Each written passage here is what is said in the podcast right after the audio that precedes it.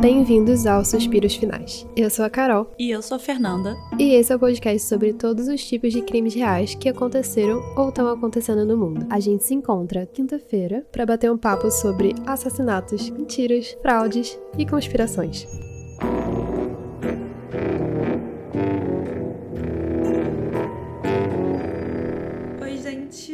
Caso de hoje, eu vou contar a história da Sherry Papini. É um caso relativamente recente. Ele aconteceu em 2016. Ele causou muita comoção nos Estados Unidos e até, em parte, comoção internacional, porque foi uma história muito bizarra, que inclusive deixou algumas pessoas perguntando que porra que está acontecendo. A Sherry Papini, ela era uma mãe bem, assim, tradicional de família nos Estados Unidos, daquela que foca em tomar conta dos filhos enquanto o marido vai trabalhar. Ela mora numa cidade relativamente pequena, mas ela mora na parte mais rural, tem uma casa com quintal, ela sai com os filhos para catar pinha Sair pra catar pinha? Cara, pinha, aquele, aquele negocinho que espeta, que tem muito Natal, de decoração Não, eu de sei mesa. o que é pinha, eu não sei que hobby é esse de sair pra catar pinha. Cara, é uma das paradas que aparece, que ela saía com seus filhos para dar uma passeada no entorno de sua casa, que era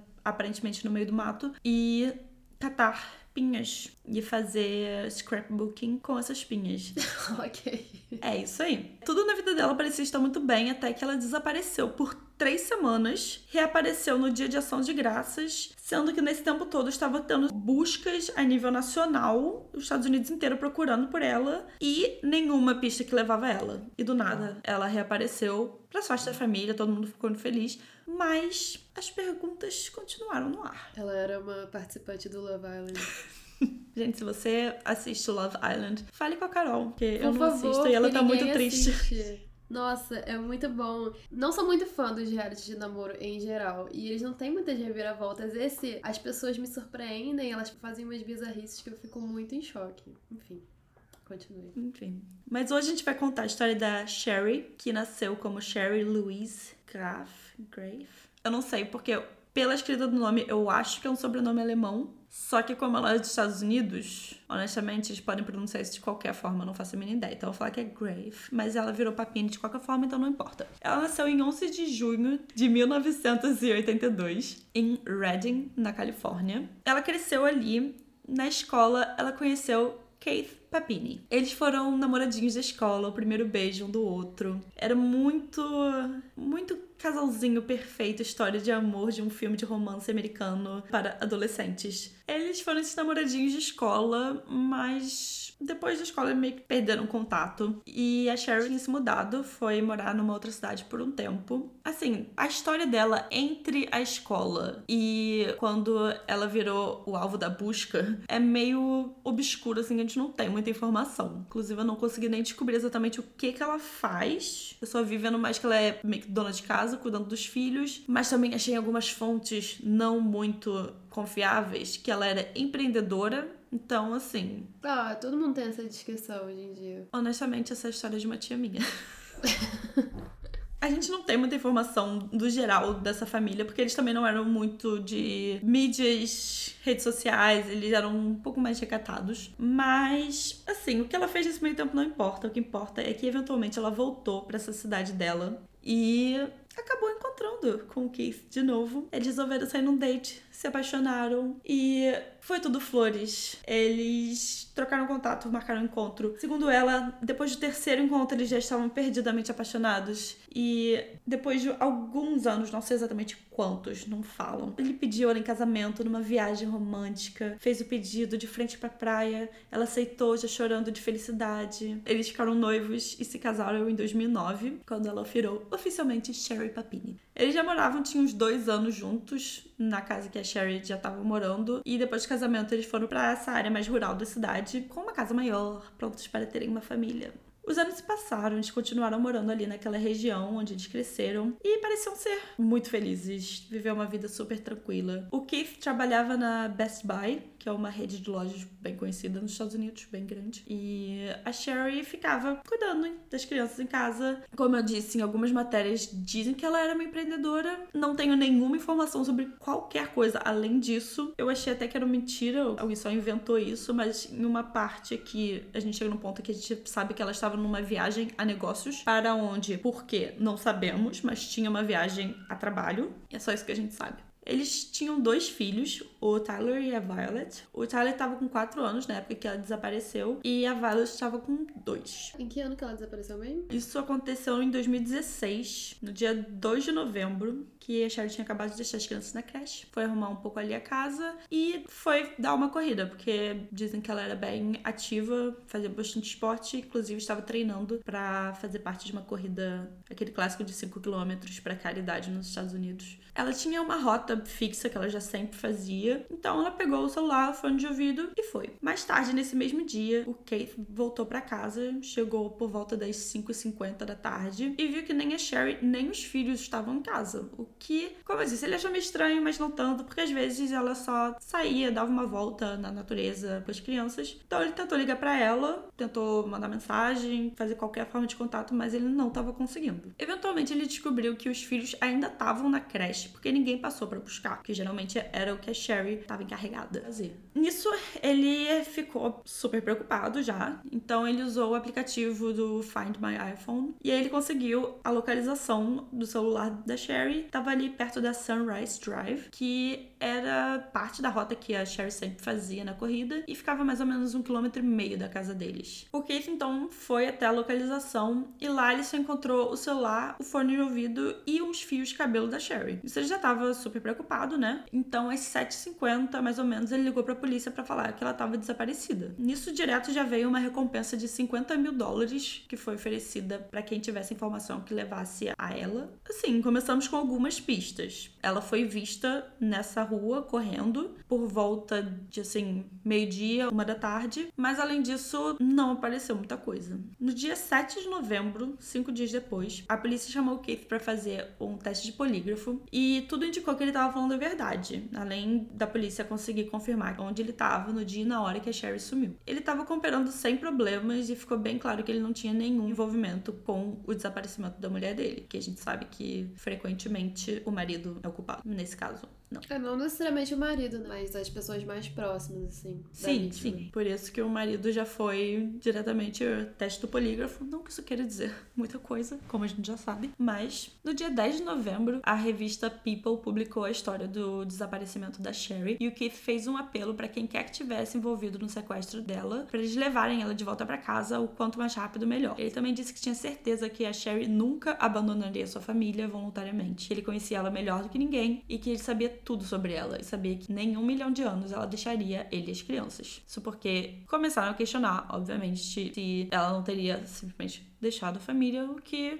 às vezes acontece, né? Não vamos fingir que não. Enquanto isso, a polícia estava levando essa investigação muito a sério, com mais de 20 mandados de busca investigando as pessoas no registro de delitos sexuais. Eu não sei, a gente tem algum equivalente para os sex offenders? Eu acho que não. Nunca ouvi falar. É porque nos Estados Unidos e em alguns outros países eu fui ver se era uma coisa só dos Estados Unidos, mas não é. Mas por algum motivo, majoritariamente nos países de língua inglesa, que tem geralmente as listas dos sex offenders, que são pessoas condenadas por qualquer tipo de crime de teor sexual ou adjacente, porque tem um outro crime nos Estados Unidos, pelo menos, que não precisa ser necessariamente sexual, mas em algumas condições você pode acabar nessa lista. A polícia fica de olho nessas pessoas por um tempo que é definido dependendo da sentença dessa pessoa ou do crime e tudo mais. Tem uma parada muito bizarra que eu já vi, que lá é muito difícil você conseguir alugar algum apartamento, coisas assim, quando você tá registrado nessa lista. E daí meio que foi criada uma comunidade de sex offenders porque eles simplesmente não têm mais outro lugar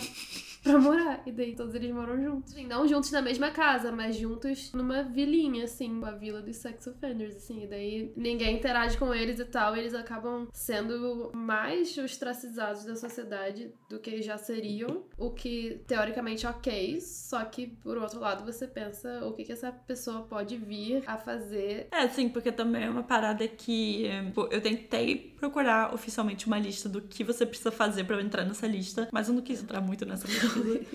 Como não entrar na lista?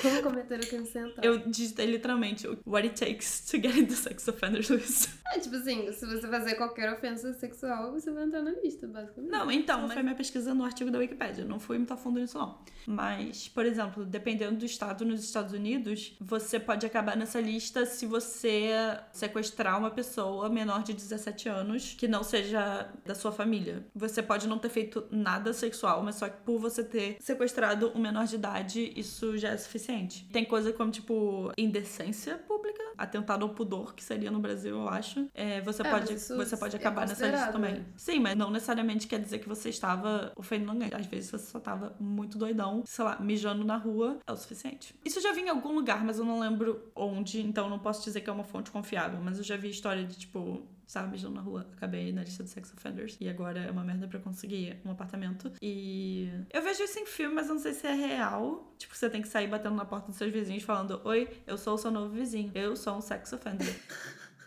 Que merda. Imagina, um dia você tava doidão mijando na rua e aí você tem que passar por isso. Às vezes a pessoa só se apresenta porque talvez a vizinhança tenha algum jeito de saber que existe um sex offender morando ali. Só que aí a pessoa não sabe quem é aquela pessoa e qual é o crime exatamente que ela fez. Então talvez eles se apresentem pra tentar demonstrar que eles são inofensivos. Não sei, tô conspirando aqui completamente. Sei lá, pode ser. Tem, eu sei que tem três níveis: baixo, médio e alto risco. E dependendo do estado, você pode achar a lista online dos sex offenders da sua área. E dependendo do estado, vai ser ou só o alto risco que vai ser divulgado, ou vai ser médio e alto. Dependendo do estado, vai ser qualquer um. Isso também, às vezes, pode impedir que você se mude, ou que você, sei lá, um monte de coisa que você tem que seguir se você entra nessa lista. Então, assim, não cometa delitos sexuais.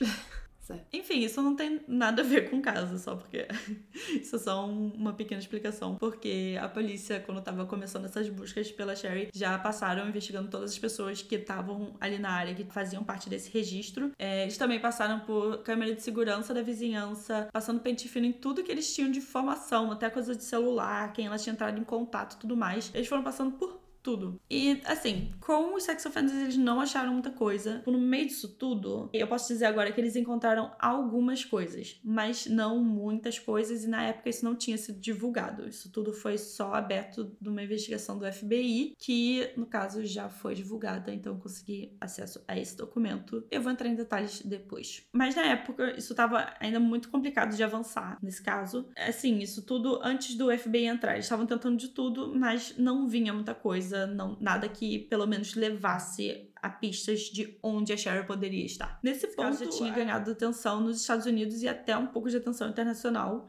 Eles criaram um GoFundMe para ajudar nos custos de investigação e eles chegaram a juntar, lá, 30 mil dólares, uma parada assim, bastante dinheiro para ajudar. Mas mesmo assim não tava tendo muitos avanços. E nisso, obviamente, a preocupação só aumentava. E não era por nada. A área que a Sherry e o Keith estavam morando, nessa época ela tava tendo uma alta bem braba em crimes violentos nessa época, lá em 2016. Ela foi considerada uma das 10 cidades com maior aumento desse tipo de crime, segundo a revista Time, num artigo publicado em 2014. Então, assim, eles estavam com muito medo de que ela tivesse sido morta e eventualmente eles só iam achar o corpo dela. A investigação continuava, mas sem muitos avanços, até que no dia 24 de novembro, 22 dias depois do desaparecimento dela, às quatro e meia da manhã, uma motorista avistou a Sherry, assim, meio que do lado da estrada, perto do condado de Yolo. O condado de Yolo. You only live once. Caralho. Mas é disso mesmo? Ou é só.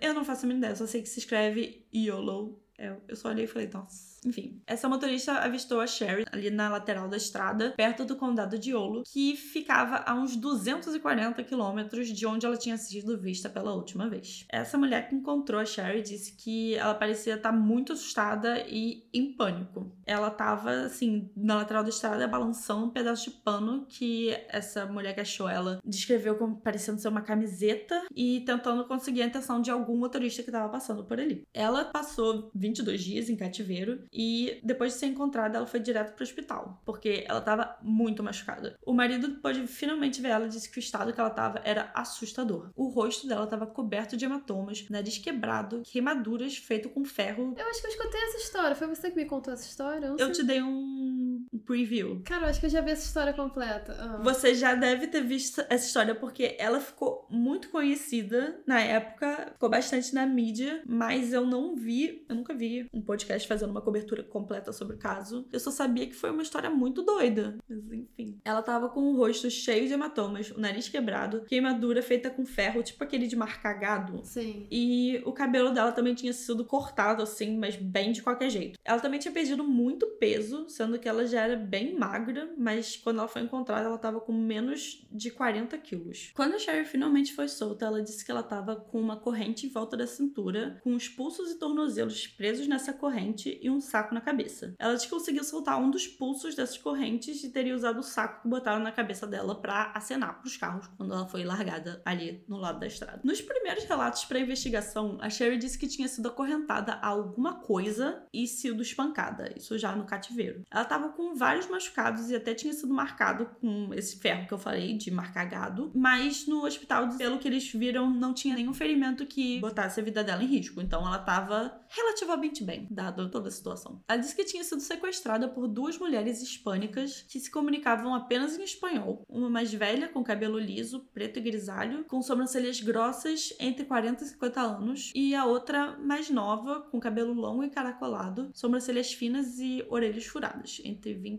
e 30 anos. As duas estariam armadas e dirigindo um carro modelo SUV de cor escura quando sequestraram a Sherry. Os primeiros relatos sobre o momento em que ela foi sequestrada eram bem estranhos. Ela não conseguia descrever nada sobre o caminho. Ela disse que ela ficava apagando e voltando e achava que talvez as mulheres tinham usado um taser nela e disse que eventualmente ela só lembra que ela do nada acordou e estava sem roupa. Ela acreditava que uma das mulheres tinha batido na cabeça dela com alguma coisa, por isso ela estava toda hora perdendo consciência e voltando até ela chegar nesse lugar onde manteram ela por três semanas. A mulher mais velha foi descrita como muito má e a Sherry disse que além de bater nela, ela também ouviu a mulher bater nessa mulher mais nova, que ela disse parecer meio relutante em estar ali participando disso tudo, mas obedecia às ordens dessa mulher mais velha. Ela também disse que as duas mulheres teriam dito que quem tinha encomendado o sequestro dela era um policial. Por isso, quando ela finalmente foi resgatada, ela não queria ser entrevistada por policiais. Além disso, ela também disse que as duas mulheres estavam toda hora lendo reportagens que diziam que todo mundo achava que ela tinha fugido de casa e riam dela, falando que ninguém acreditaria nela se ela contasse que tinha sido sequestrada. Por causa disso, ela estava realmente se recusando a falar com policiais. Então, o marido dela que teve que meio que conduzir essa entrevista com o gravador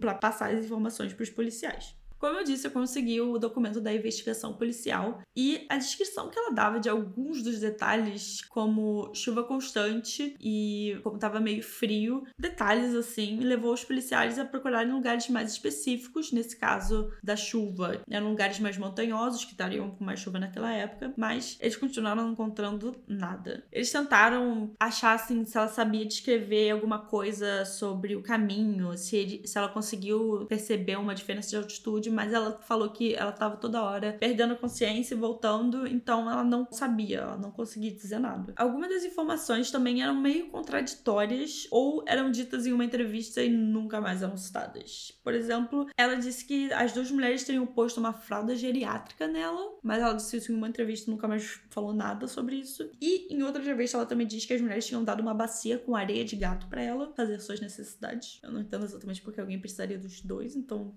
é meio estranho. E no dia que ela foi solta, ela foi posta no carro e mais uma vez disse que estava constantemente caindo no sono ou perdendo a consciência. Então não tem muitos detalhes de novo. Assim, dado o nível dos machucados dela e o fato de que ela tinha perdido acho que uns 13 quilos, então ela tava comendo muito pouco. Pode ser que a pessoa realmente fique tão fraca que ela estivesse desmaiando e voltando toda hora. Então, assim, poderia fazer sentido, mas era uma coisa que não tava ajudando na investigação, né? Ela diz que só lembra que a mulher mais jovem foi sozinha com ela no carro, parou do nada, mandou ela sair e em algum momento soltou alguma coisa nessa corrente que ela tava nos pulsos e nos tornozelos. Ela soltou uma coisa que liberou uma mão dela, mas quando ela conseguiu tirar esse saco que ela tava na cabeça, que depois ela identificou com uma fronha de travesseiro. A mulher tinha acelerado assim que ela soltou essa mão dela e já tava longe, então ela não conseguiu nem a placa do carro, nem nenhuma informação sobre essa mulher. Nesse momento, a família da Sherry, especialmente o Keith, estavam explodindo de alegria, né? Óbvio, eles estavam achando que, no caso dele, a esposa ou a mãe ou a filha, a família dela toda tava muito preocupada. Todo mundo tava achando que ela teria morrido já, ou que já nem iam encontrar ela mais viva. E ela foi encontrada. Então eles estavam muito felizes, mas ao mesmo tempo eles estavam tendo que lidar com muita gente na internet que tava achando essa história meio estranha. A polícia não tava considerando essas perguntas que a internet estava fazendo, nem levando isso muito em conta, porque eles tinham ali uma mulher que tava com ferimentos muito reais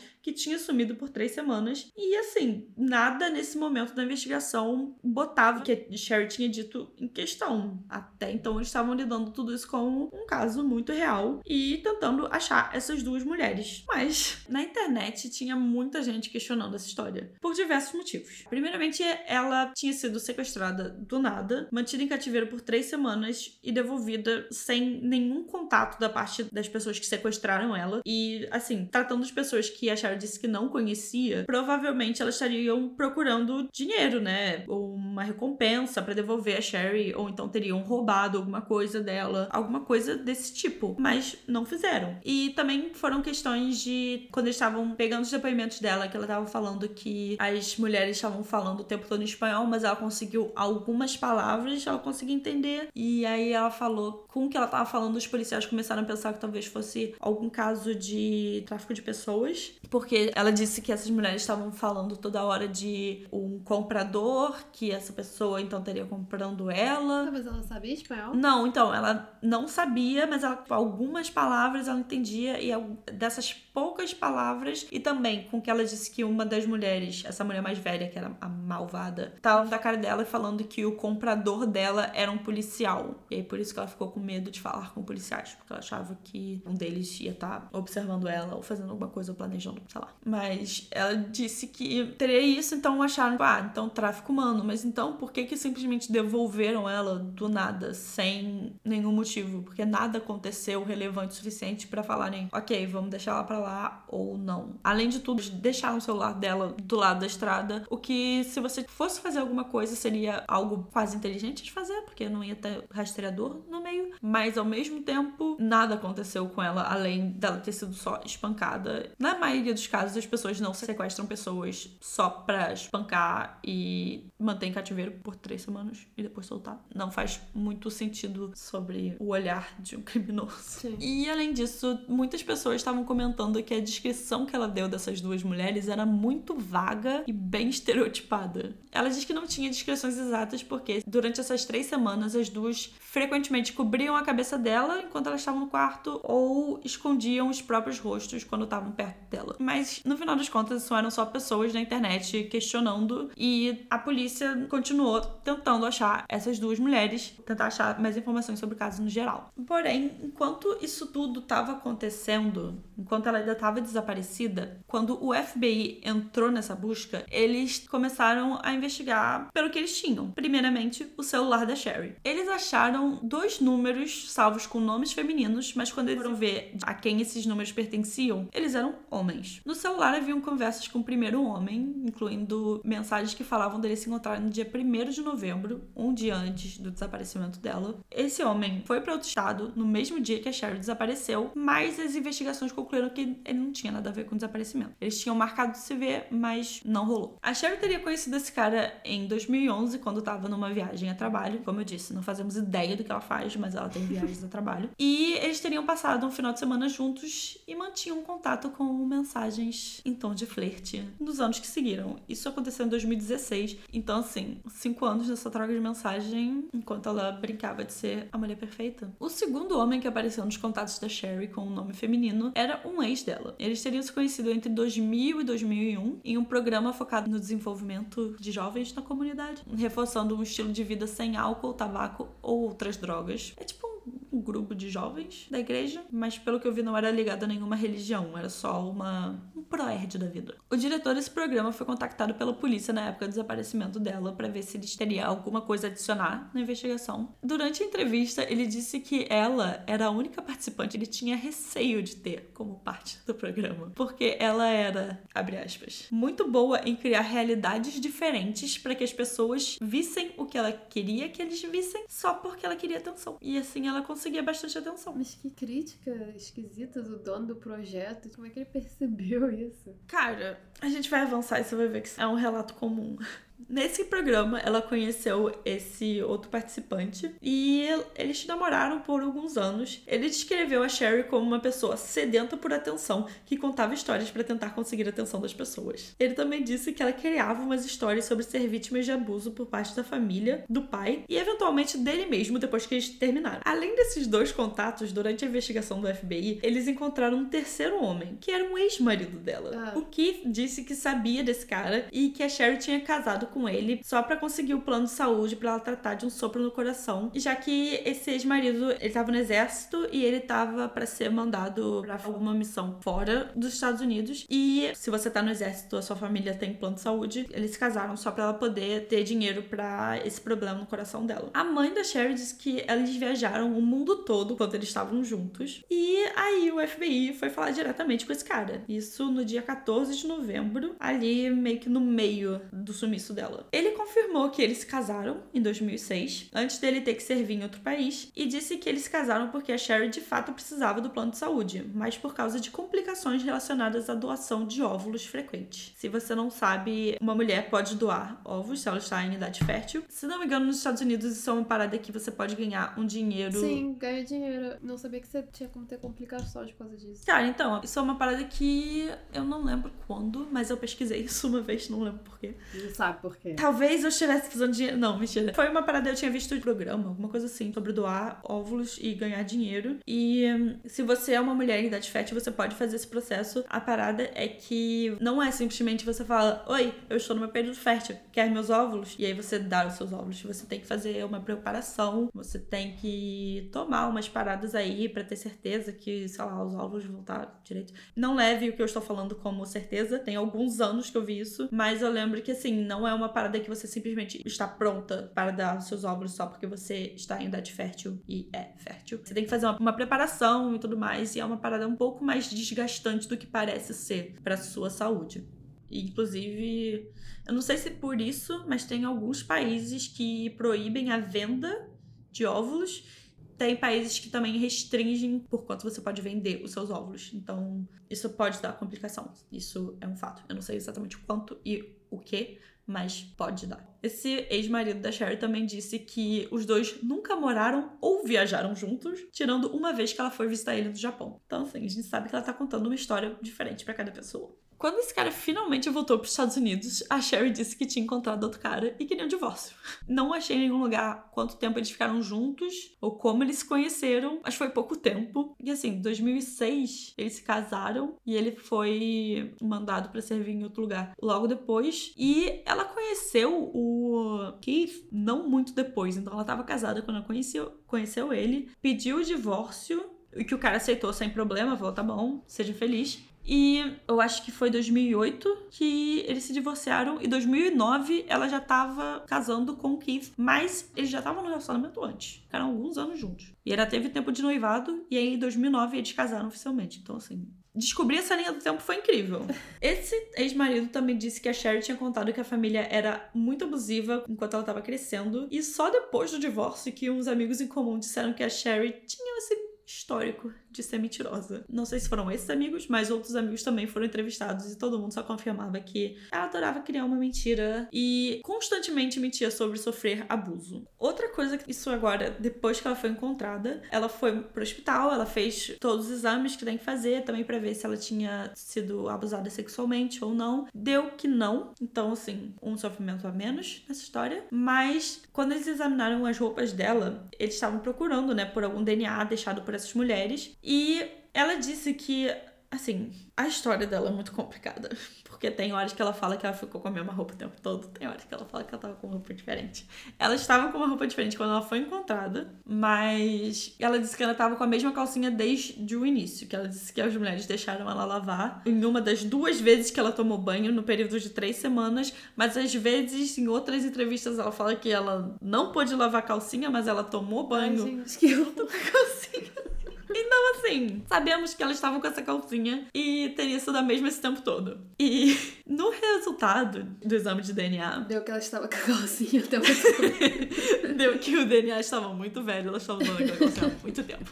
Voltou uma mistura de DNA da Sherry e o DNA de um homem que não era o marido dela. E assim, as amostras tinham vindo da calcinha e dessa calça de moletom dela. O DNA foi comparado com todos os dados que eles tinham no sistema, tanto de evidências de outros casos, com as amostras de DNA retiradas desses casos, assim como as amostras de suspeitos de outros crimes que também tinham dado amostras de DNA. Compararam com tudo do sistema, não deu nada. Isso tudo estava sendo investigado aí em 2016, 2017, que ela sumiu no final de 2016. A investigação estava rolando ainda no início de 2017. E depois de um tempo, eles conseguiram botar para fazer aquele teste de DNA familiar de comparação, né? E aí, em 2020, eles encontraram um match de DNA familiar para essa amostra que veio da calcinha não lavada da Sherry. Nossa, ficou lá aguardando. Os pedaços que eles pegaram, né, foi um tempo até achar, né? Como esse DNA familiar geralmente são pessoas que fizeram esses exames de DNA, né, pra ver de onde você veio. Um monte de gente faz isso. E acho que foi a partir daí que eles conseguiram esse match. Então eles vendem essa informação pra polícia? A polícia. Cara, teve algum.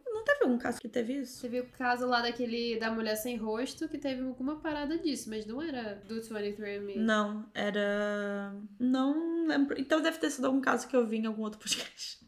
Mas tem alguns casos que a polícia consegue acesso a essas informações. Eu não sei se eles precisam de um mandado especial pra conseguir isso. Ah, deviam ter, né, informação médica. isso. Deve precisar de um mandado de busca, alguma coisa assim. Mas é uma coisa que eles começaram a fazer em alguns casos específicos pra conseguir algum avanço. E nesse caso isso foi usado e o Matt deu um cara que ele seria o pai da pessoa que teve esse DNA. E esse cara tinha dois filhos e um deles é ex-namorado da Sherry. E aí que a casa caiu. Esse ex-namorado, ele foi contactado e ele disse que a Sherry disse que estava num relacionamento abusivo, que o marido dela era violento e ela precisava de ajuda pra fugir. E eles estavam se comunicando usando um celular pré-pago e eles tinham feito um plano pra ele sair de onde ele estava, no sul da Califórnia, e pro norte desse estado, que é a parte que ela morava no norte da Califórnia, e ir pro sul com ele pra ficar na casa dele, fugindo desse relacionamento muito abusivo, muito violento, muito péssimo.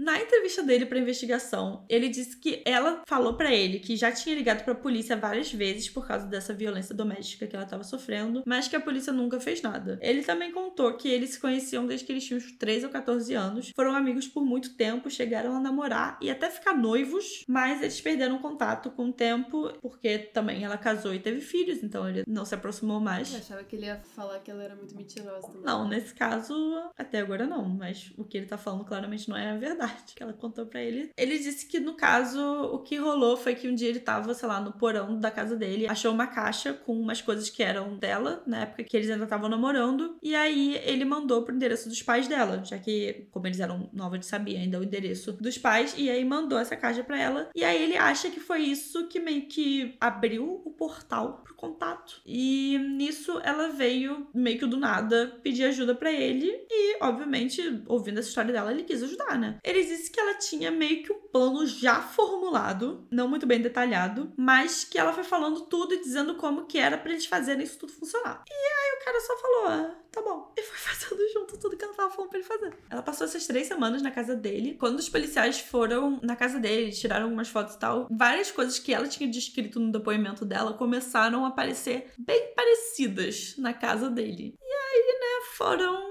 descobrindo que talvez isso fosse só mais uma mentirinha dela. E o tempo todo ele também disse que ela tava tentando muito emagrecer, sempre comendo muito pouco, apesar dele fazer ou trazer comida suficiente para os dois comerem sem problema. Ele também ajudou a fazer alguns dos machucados, o que ele disse que não queria, mas ela tava pedindo muito. Então Ai, ele fez. Ele disse que ele nunca bateria numa mulher, nunca seria violento de forma alguma. Mas ela pediu muito, então. Eu não queria matar ela, mas ela pediu pra matar ela. Eu... Ela falou, por favor. Aí eu falei, então tá bom. mas ele disse que ele não ajudou nas partes que ela se queimou e usou aquele ferro para fazer essas marcas no corpo dela. Isso ele não fez. Tá ele só ajudou em vários outros machucados. Ele disse que tava bem relutante, mas ajudou. Isso já foi mais pro fim da estadia, perto de quando ela decidiu ir para casa, voltar. Ele não tava entendendo por que, que ela queria isso, né? Mas tava ajudando. Depois de um tempo, ela disse que estava com saudade dos filhos e decidiu voltar para casa. Então ele ajudou ela a voltar até uma parte do caminho com um carro que ele tinha pedido para um amigo dele alugar para não conseguir rastrear tudo. E ela que se acorrentou depois de ele parar e deixar ela numa estrada assim, numa estrada menor. Aparentemente foi uma das coisas que ela pediu para ele comprar. Ela tava com um saco com essas coisas e foi se acorrentou e depois ainda foi andando até uma estrada maior que foi onde ela foi achada. Isso, além de tudo, os policiais estavam perguntando: "Cara, você achava que vocês iam ter alguma coisa, alguma coisa assim?" Porque no final das contas, o DNA dele foi achado na calcinha dela. Então assim, mas ele promete e eu não achei em nenhum lugar algum comentário que diga que realmente eles transaram ou tiveram alguma coisa. Ele diz que não, que ele estava respeitando muito, mas que ele estava com esperança de que ela quisesse calar mais tempo e eventualmente talvez a chama pudesse se reacender entre eles. Mas o que, que seu homem fazia da vida mesmo? Esse cara. Então, eu só achei o documento da investigação policial. Nesse documento eles nem falam o nome desse cara, nem o que ele fazia. Mas ele saía para trabalhar e ela que ficou em casa essas três semanas sem sair. Inclusive, ela botou madeira na janela do quarto que ela ficou. Ela pegou o quarto que tinha menos visibilidade pra rua e ainda ficava cobrindo tudo para ela não ser vista de forma alguma. E ela não saiu de casa nessas três semanas. Que ele parece bem desocupado, né? Com essa mulher, 40 dias. 22 dias. Dois, sorteio então. 22 dias. Mas ele saía para ele saía para trabalhar, mas ela que tava ali. Ela ficou na casa, ela ajudava, limpava, cozinhava algumas coisas. Ela não saía de casa, mas ele saía. Ele ia pro trabalho e fazia tudo normal, enquanto tava sonhando com a volta desse relacionamento que não rolou. Em agosto de 2020, os investigadores já sabiam que ela tinha ficado com esse ex dela, já tinham tudo confirmado, mas ela continuava falando que ela tinha sido sequestrada por essas duas mulheres. Não importava, você jogava informação tipo, a gente sabe que você não foi sequestrada. Ela falava, não, eu fui sequestrada. Inclusive, numa entrevista, eles falaram: mentir nessa entrevista é um crime por si só. Fale a verdade. E ela continuou mentindo. E ela continuou falando que ela foi sequestrada por duas mulheres hispânicas. Os investigadores começaram então a mostrar a foto da casa do ex, onde ela tinha ficado por três semanas. E falando, a mesa era tipo essa aqui. Aí ela falava, é bem parecida. É. Aí mostrava, tipo, a janela com as madeiras pregadas na janela. Ela falava, hum, bem próximo, mas a madeira era um pouco mais fina. Ela saía nessa, tipo, ai, é quase isso, mas é bem parecido. Bem parecido. Mas não. Em algum momento eles estavam de saco cheio e falaram, cara, essas são as fotos da casa do seu ex. A gente sabe que você ficou lá. E ela só respondeu, oh my god. Ela pediu pra ela ter um momento sozinha com o marido dela. Esse tempo todo, o marido tava na sala de investigação com ela, porque ela ainda insistia que ela tinha medo de estar sozinha com policiais, porque o cara que ia comprar ela era um policial. Mas o marido dela já sabia que ela tava na casa do ex esse tempo todo. Cara, eu acho que ele tava descobrindo ali junto com ela. Me deu muita pena por esse marido, porque ele tava realmente acreditando em tudo que ela falava e super apoiando ela e fazendo de tudo. E nisso, ela falando que ele era abusivo e batia nela, cara. E depois disso.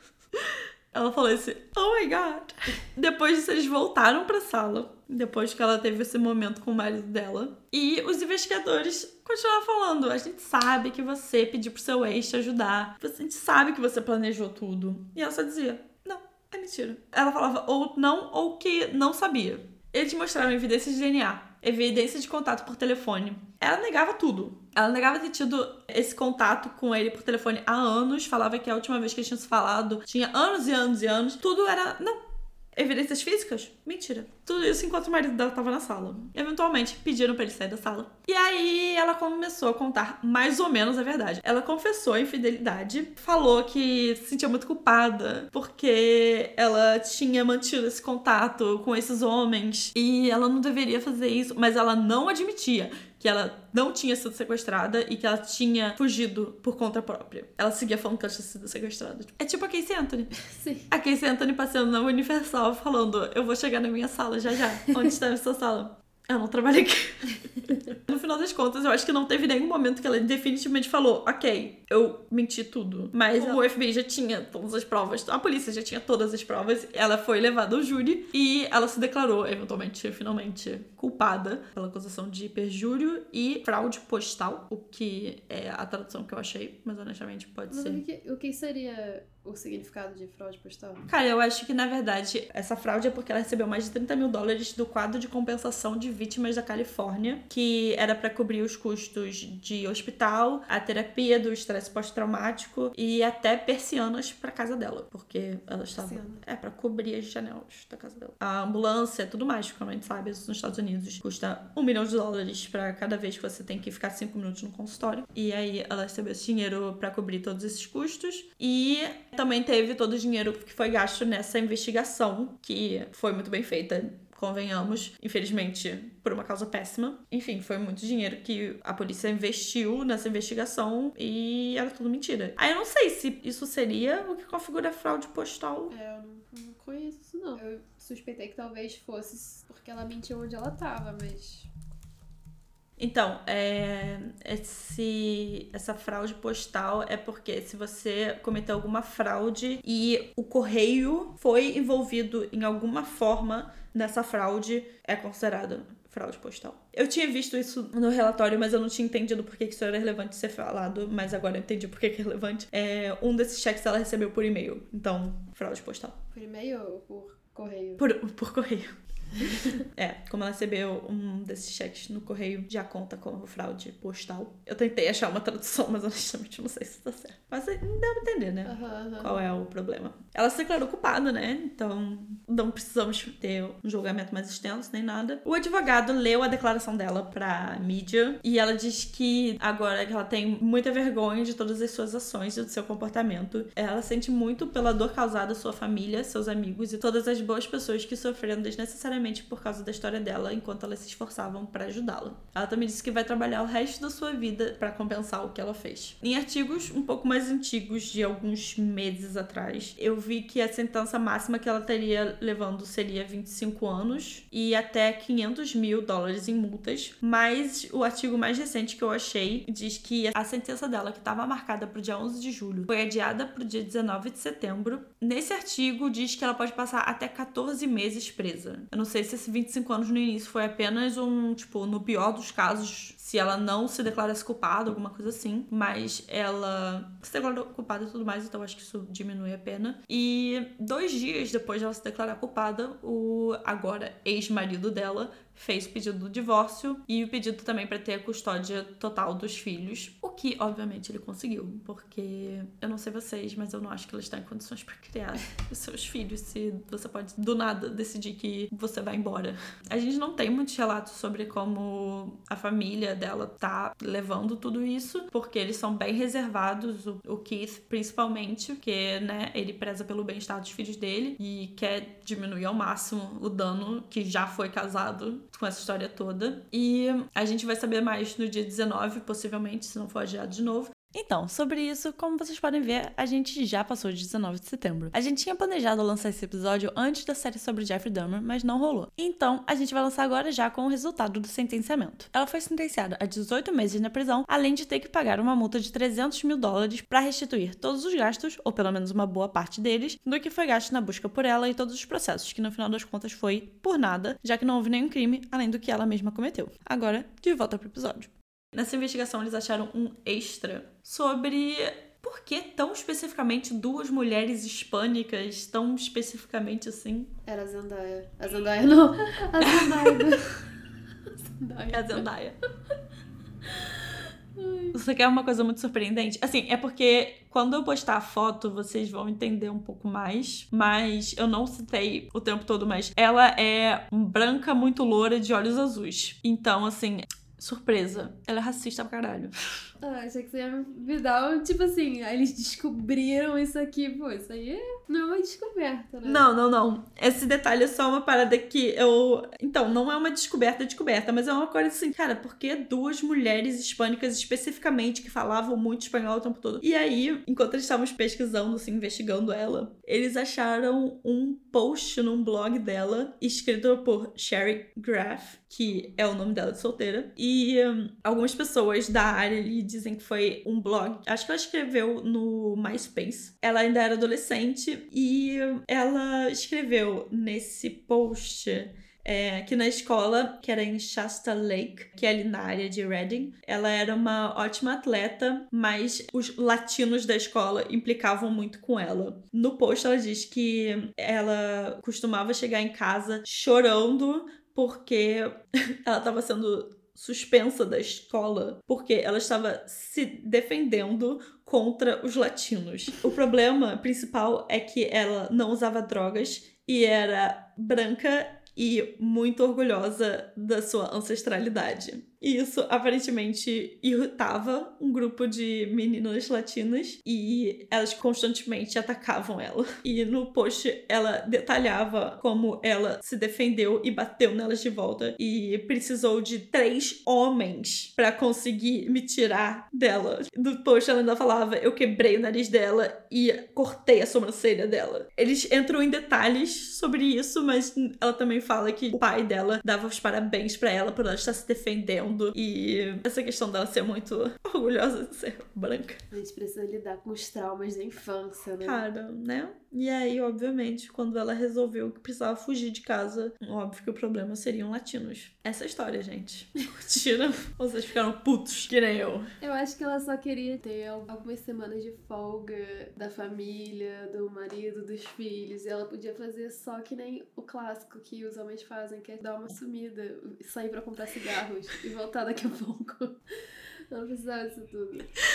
Será que se o marido dela não tivesse feito toda essa comoção pra tentar achar ela, teria sido uma situação dessa? Tipo, ah, eu saí pra comprar cigarros, eu voltei. Só que como ele fez a comoção, ela ficou tipo, ah, agora eu preciso fingir que eu sumi de verdade. E daí ela criou toda essa. Cara, eu não sei. Eu acho que foi, em partes, a comoção que trouxe ela de volta mais rápido, mas. Eu não sei se ela voltaria, porque que esse ex-namorado que tava com ela falou é que deu a impressão de que no início ela não tinha, assim, uma hora pra voltar, não. E aí, eventualmente, com isso tudo, ela falou: ai, tô com saudade dos meus filhos, vou voltar. Mas eu também vi, em um, assim, em algum artigo ou outro, mas não foi nenhuma citação concreta dela, mas falando que foi basicamente isso. Ela queria uma pausa da vida perfeita e com seus filhos perfeitos e tudo mais. E, e ela só resolveu que essa era a forma de conseguir uma pausa, traumatizando a família inteira. Pelo que deu a entender, a família delas apoia muito. Ela tem uma irmã também, todo mundo muito próximo, todo mundo ali por perto. E eu acho que se ela precisasse de uma pausa, ela poderia chegar e falar: gente, preciso fazer uma pequena viagem, relaxar um pouco. Vocês podem cuidar dos meus filhos por uma semana, duas semanas. Avós, vocês podem cuidar dos meus filhos por uma semana, só pra eu relaxar. Pelo que eu vi na família, assim, eu acho que eles não teriam problema em fazer isso. Qual era a ideia dela com isso tudo? Não faço ideia. No final do dia, ela não causou assim nenhum grande dano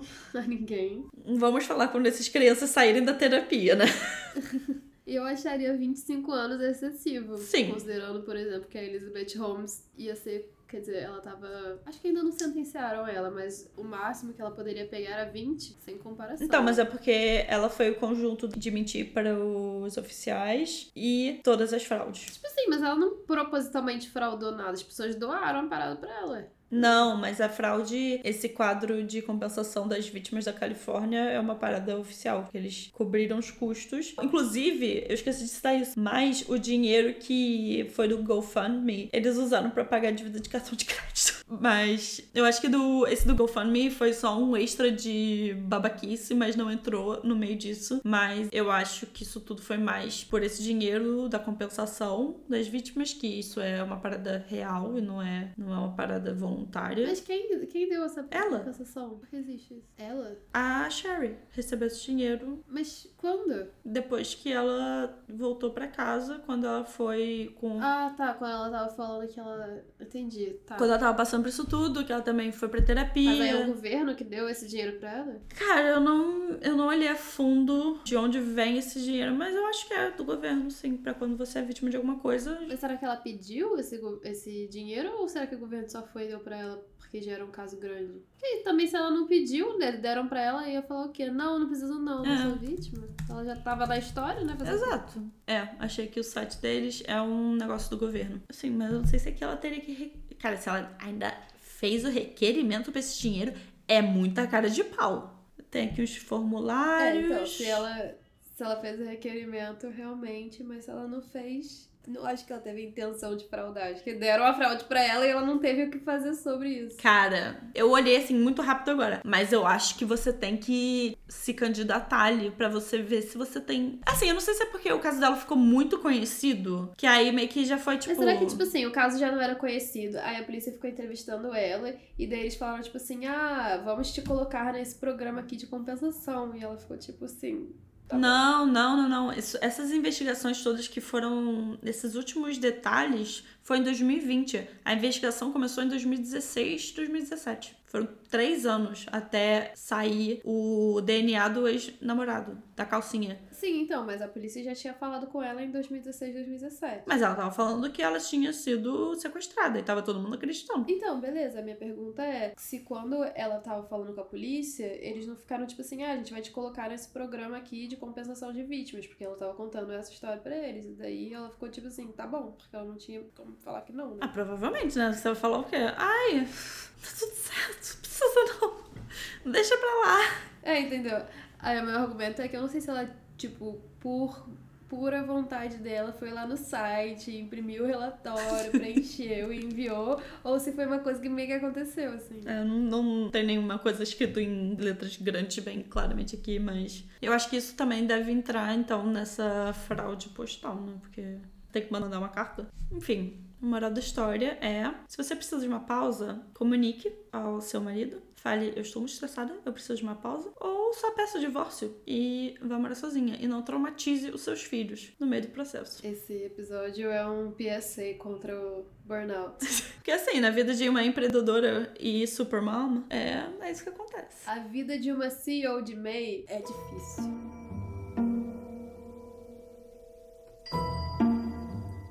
Foi isso, gente. Esse é o caso de hoje.